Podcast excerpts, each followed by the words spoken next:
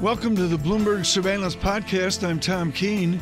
Daily, we bring you insight from the best in economics, finance, investment, and international relations. Find Bloomberg Surveillance on Apple Podcasts, SoundCloud, Bloomberg.com, and of course, on the Bloomberg. With us now, Michael Cloherty with UBS, head of U.S. rate strategies. Let's start with that idea, Michael Cloherty. Who has their foot on the two-year yield? Well, the Fed does. With their guidance, they're sort of suggesting that they're going to keep rates low for a long time. They'll continue to hold this front end down. I think when you look at the bond market, you want to look at the Fed's actions in two different parts of the curve. So the front of the curve is all about what they're going to tell us they're going to do with the policy rate. The back of the curve is sort of QE driven, but the Treasury is issuing a lot more at the back of the curve than the Fed's buying. So let's talk about the issuance here. Issuance is a flood of paper onto the market. And to be clear, that means yield up, price down. How much of that movement would you calculate? So what's been surprising is how well we've been able to handle the supply so far. That said, it's just relentless. So if we look, again, only focusing on the long end, front end supply, during Operation Twist, the Fed sold $630 billion of 3-year and shorter treasuries, and it barely moved yields at all. So long end is where the supply matters. 7-year and longer auctions between March and October is going to be up 84%. So even though the Fed's buying, it's peanuts relative to what the Treasury is issuing out there. We think we're just going to see this steady weight of supply dragging yields a bit higher. Michael, not a trick question, a genuine curiosity from me. What's the history of supply mattering in the Treasury market? So generally, it matters at extremes. So it mattered a lot when the U.S. ran a surplus for 4 years, back around the turn of the century. So back then, we saw 2s10s invert 50 basis points, 2s10 swaps stayed positive that whole time. So you had this incredible richness of long treasuries back then. It mattered a little bit coming out of the last crisis when we saw, a lot. The Treasury initially issued lots of bills to handle the jump in supply. As they termed it out, it really did offset some of the effects of QE. And that's what we think right here is the issuance matters more than QE right now. The Fed would have to upsize enormously to offset this supply. Well, let me throw this in there, Michael. What matters ultimately more? The outlook for inflation or the outlook for supply at the long end? Right. So I guess within this, inflation will set a fundamental level for bond yields. Supply can, create some significant swings within that. So we think we're so low right now. There's just not much upside. I mean, we've seen a lot. We saw equities move pretty substantially in the last month. 10-year yields stayed in the 6 basis point range the whole month. So, you're just not seeing much of a hedge benefit from treasuries at these levels. That means there's less fundamental value in treasuries. Treasuries underperform corporates the vast majority of the time. The only reason you own a treasury is because when they outperform corporates is when the equity market gets hurt. When you lose some of that hedge value, that diversification value, treasury is fundamentally worth less. This is such an important point, and it's one that a lot of people are highlighting this morning, saying that treasuries can no longer be a hedge, right? They no longer can be a ballast to your 60-40 portfolio. Do you think that it is too soon to ring the death toll for bonds acting as this ballast, or do you think that this is an accurate characterization? I think at these yield levels it's accurate. We back up a little bit in yields, and I think the behavior will come back. But, with U.S. rates pinned at zero on the front end.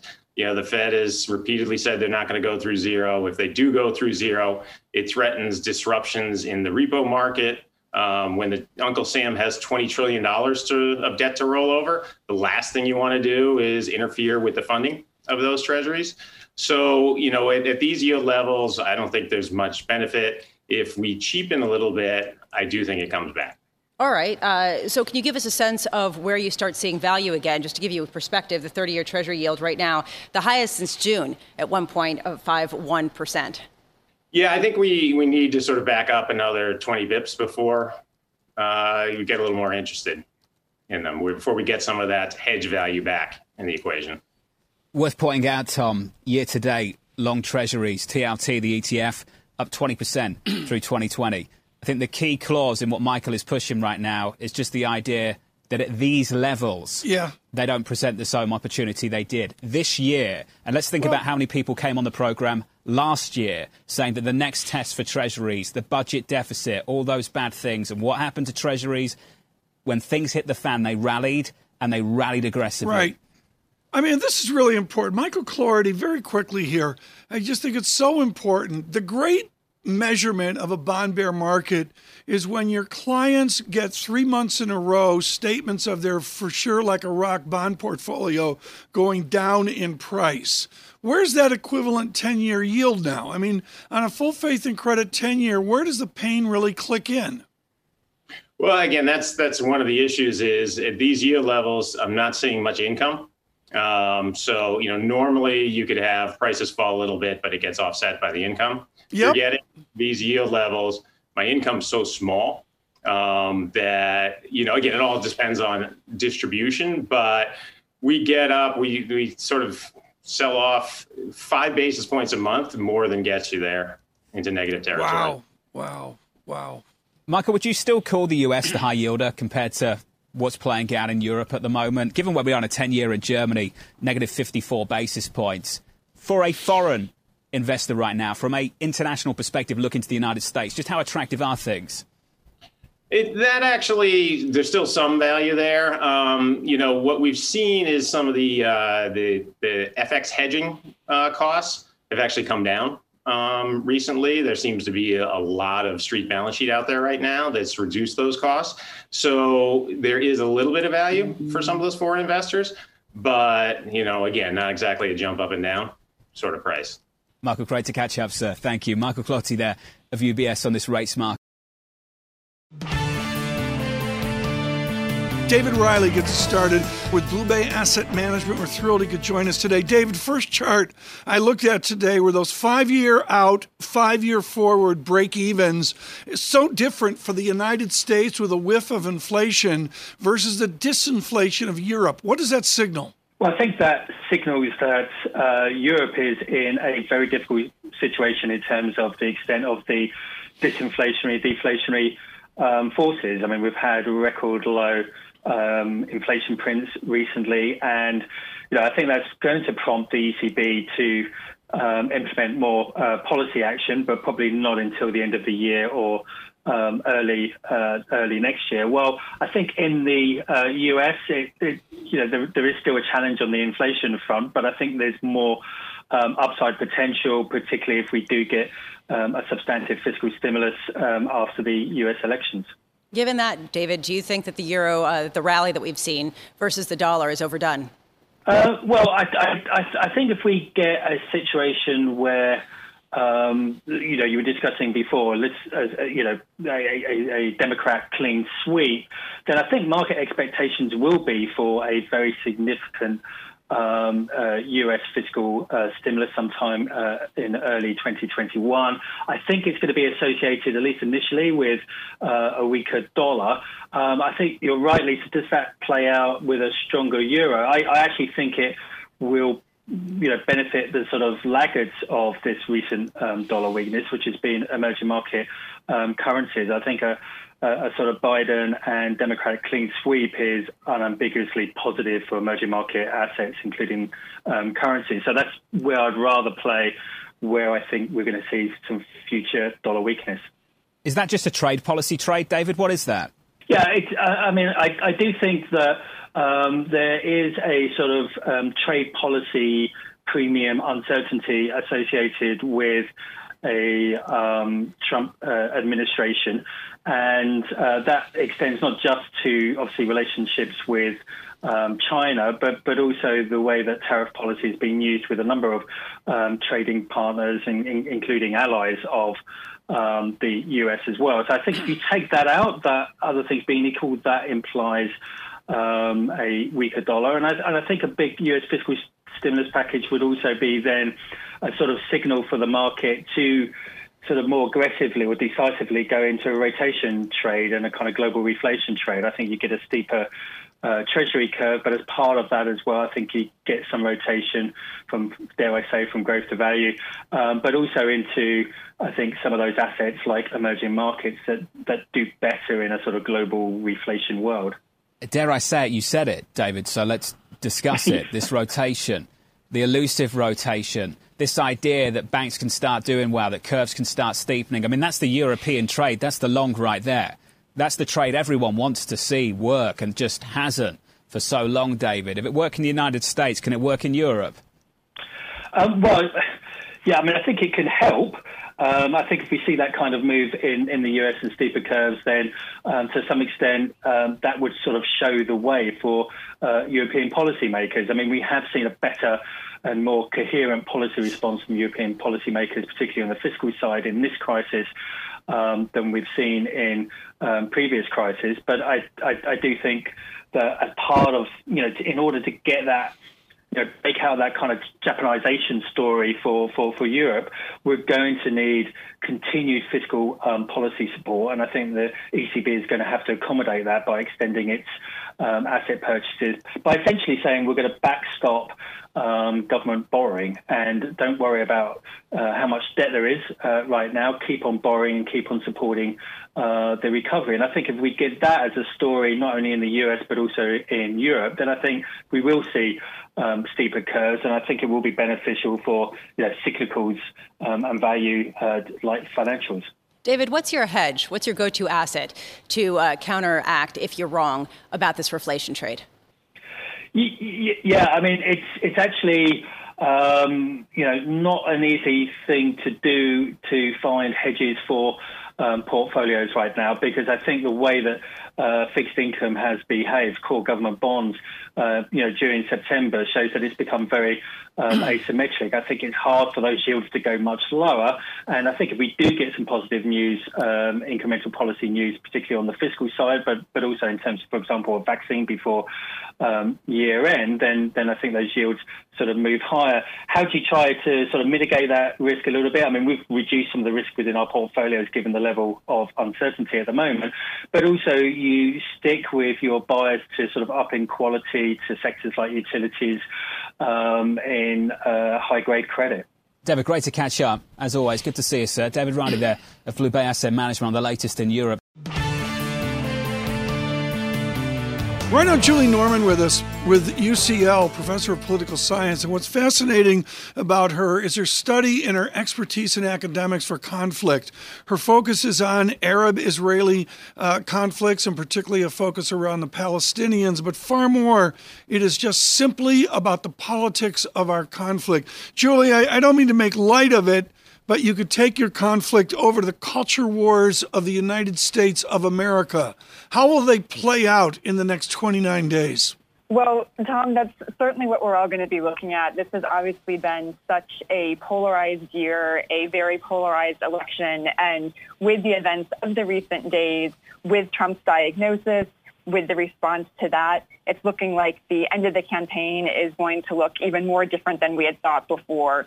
Real change-ups in both the Biden campaign and the Trump campaign and how they move forward in this crucial time leading up to Election Day in November. I mean, you lead up to Election Day in November, all the focus on the president tweeting out massively, single-line, all-cap tweets. He just put out moments ago one that looked like it was pre-programmed, an election tweet as well. What should we look for from the other guy, from Vice President Biden? Well, Biden really needs to keep up his own momentum for these crucial weeks. He has already decided to suspend negative ads while Trump is sick and has canceled a few events, but for the most part is moving ahead with his planned events starting in Florida this week. So it's really crucial that Biden keeps that going. He needs to make sure that he gets out the vote and keeps that enthusiasm going as it gets closer to November and doesn't play it too safe, even though he's ahead in the polls. Julie, at what point do some of these Senate Republicans look at these polls and start to break away and go solo? Well, you know, that's something that we've been wondering really from the start of Trump's ascendancy. And so far, most Republican senators have stayed aligned with Trump, of course, with a few pretty notable exceptions. But I think for Senate Republicans right now, especially with the Amy Coney Barrett nomination, trying to push through the Senate. There's a sense of commitment to conservative values, conservative policies, and really trying to look more at the long game of staying committed to those aims rather than necessarily making a break from Trump and seeing keeping a standard strong front with the Republican Party, with these conservative values, seems to be the best way forward for most of those senators right now. Julie, just on process, just quickly, how difficult is it to get the Senate operational now, given that some Senate Republicans have actually been exposed to COVID-19? Can you walk us through the process just briefly for the next couple of weeks, what that might look like down in Washington? Sure. So we've heard from Mitch McConnell that most Senate activity will be suspended this week and not start again until the week of October 12th at least. But McConnell has emphasized that the confirmation process for Amy Coney Barrett will move forward. In that regard, some of the meetings and procedures that they're currently having, people, even if they're sick or don't feel safe coming in, can tune in virtually. Where that's going to change is when there's actually a vote. For a vote, they will actually need senators to come and be physically present. And so that is really when it will probably depend on the health of those senators who have been infected so far and the extent to which the virus has moved between other members by that point. There's so much confusion around the virus and how it's hitting Washington and President Trump, even with conflicting data, conflicting information from his own doctors over the weekend. Julie, from an international relations perspective, given the fact that President Trump is on the mend, he does appear to be, although there is such a lack of consistency in the information, how much does it put the U.S. at risk or put the U.S. at a more vulnerable position when it comes to dealing with other countries? Well, you know, we have seen some reports even as recently as today that this is a rather vulnerable moment for the United States. Having the president hospitalized, even though, as you noted, does seem to be recovering and hopefully will recover within the next few days. But when you have a president who is hospitalized, you also have a number of other members from the highest levels of government who are sick or a potential for being sick, and also just the country really quite distracted at this moment. From a security point of view, the United States is relatively vulnerable. But I say that relatively strongly. The U.S., everything else that we have is in place.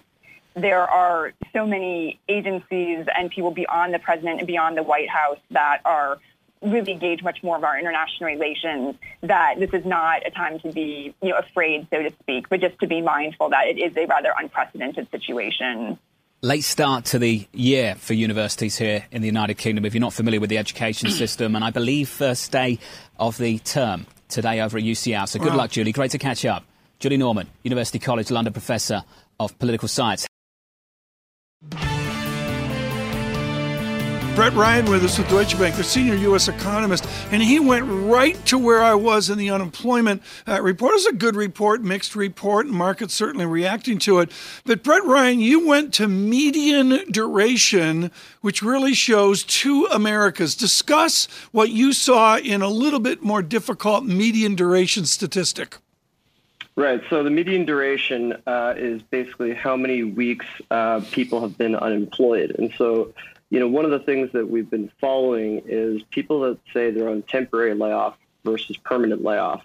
And the issue with that is it's sort of a distinction without a difference when the number of weeks that people are unemployed keeps extending. And so right now, you're seeing the median duration go out to 17.6 weeks.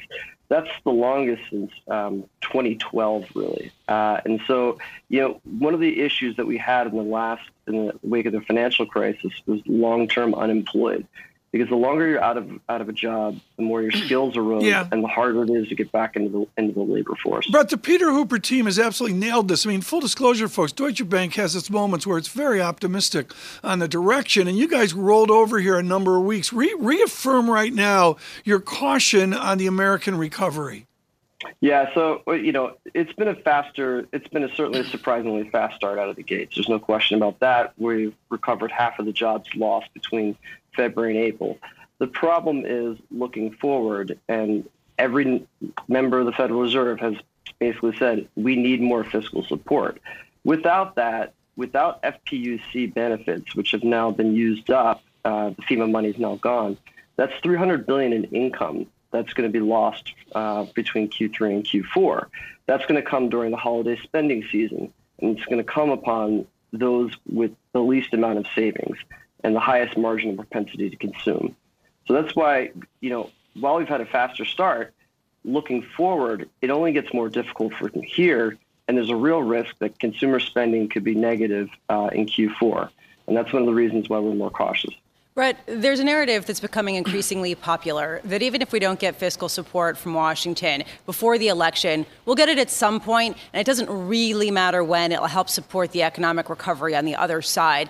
And then you have other people say, well, if you get bad data, if it really shows a market deterioration of the economic situation, that changes the dynamic, and you have to start counting for that in your calculus when you decide whether to invest. Have we already crossed that Rubicon? Are we already at the point where the data is showing a material deterioration in the momentum of the economic recovery and people have to take count of it?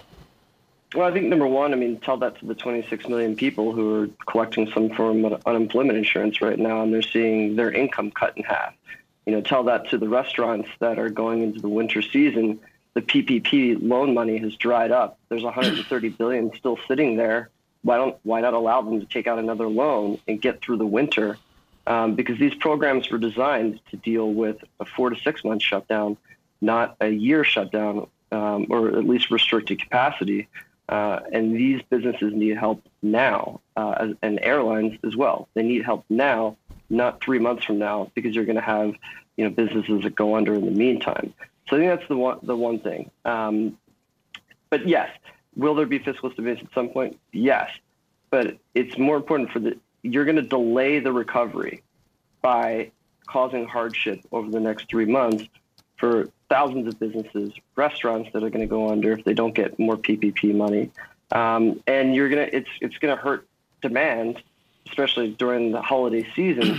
And so companies are going to be less likely or less willing, at least, to hire. And it just sets you back unnecessarily. Okay, a lot of policymakers will say, show me the numbers, right? How much will it set us back? If it sets us back a little bit, but we can remove some of the political silly season around us, then it's worth it. How much does it set us back if we don't get fiscal support before the election and it's prolonged for months to come? Well, I think it risks the consumer spending recovery, and you could have a negative quarter of consumer spending, and basically that's a 50% chance that you're going to have a negative quarter of growth, and the economy is not exiting recession, and it's hard for the NABE to declare the end of the recession, and it could weigh on jobs. We've already seen a slowing in the pace of job gains, as we saw at the last report. As the BLS noted itself, the unemployment rate, while, yeah, it did tick down, it would have been 40 basis points higher if not for misclassification issues. So you're still really at 8.3% unemployment rate. Well, great, but that doesn't help me. Where's the Deutsche Bank real unemployment rate? It's a parlor game we've been playing, Brett, where we go through the math and everybody says the math doesn't work. What's the real number? What's your recalculated real number? Is it double digit, or can you be more optimistic than that? Well, I would say, I mean, from the U3 perspective, it should be a 3. From a U6, yeah, but I want the U Deutsche Bank. I want the U Deutsche Bank perspective. Come on, we all see out there what's going on. The U3 is a joke. What's going on? What's the real number? Yeah, I think it's definitely a double-digit number right now. Thank you. When you're looking at what's happening here, Tom, is that as you see continuing claims on the state level start to go down, you're seeing not a commensurate, but a good portion of those rolling off are going on to pandemic emergency unemployment compensation. So that's the federal program with extended benefits that go towards year end. Same thing, you're seeing PUA, even though California had some issues with reporting, PUA, which is pandemic unemployment assistance, that's also ticking higher. So the total number of people collecting claims is not coming down as fast as what you would think, just looking at the state continuing claims. By the way, PUA and PEUC both expire December 30 at the end of the year. If Congress doesn't do anything, then that's another big hit to income, possibly another couple $100 billion, 200 to 300 billion. And that further dents the profile for spending. Brett, just quickly, you've quantified the kind of damage that would happen to the US economy if we didn't get that fiscal help. Let's just talk about what kind of damage, not just in the United States, but in the UK as well. Here the Chancellor talking almost about embracing creative destruction and not allowing it to rip, but acknowledging there are permanent changes in this economy and some businesses that won't be viable in the long term. Can you embrace creative destruction to any degree in a pandemic with the restrictions this government has on right now? When it comes to, restaurants, do I want to see my father with 4 restaurants go out of business? And is that creative destruction, or is that somebody who, through no fault of his own, is being restricted to 50% capacity?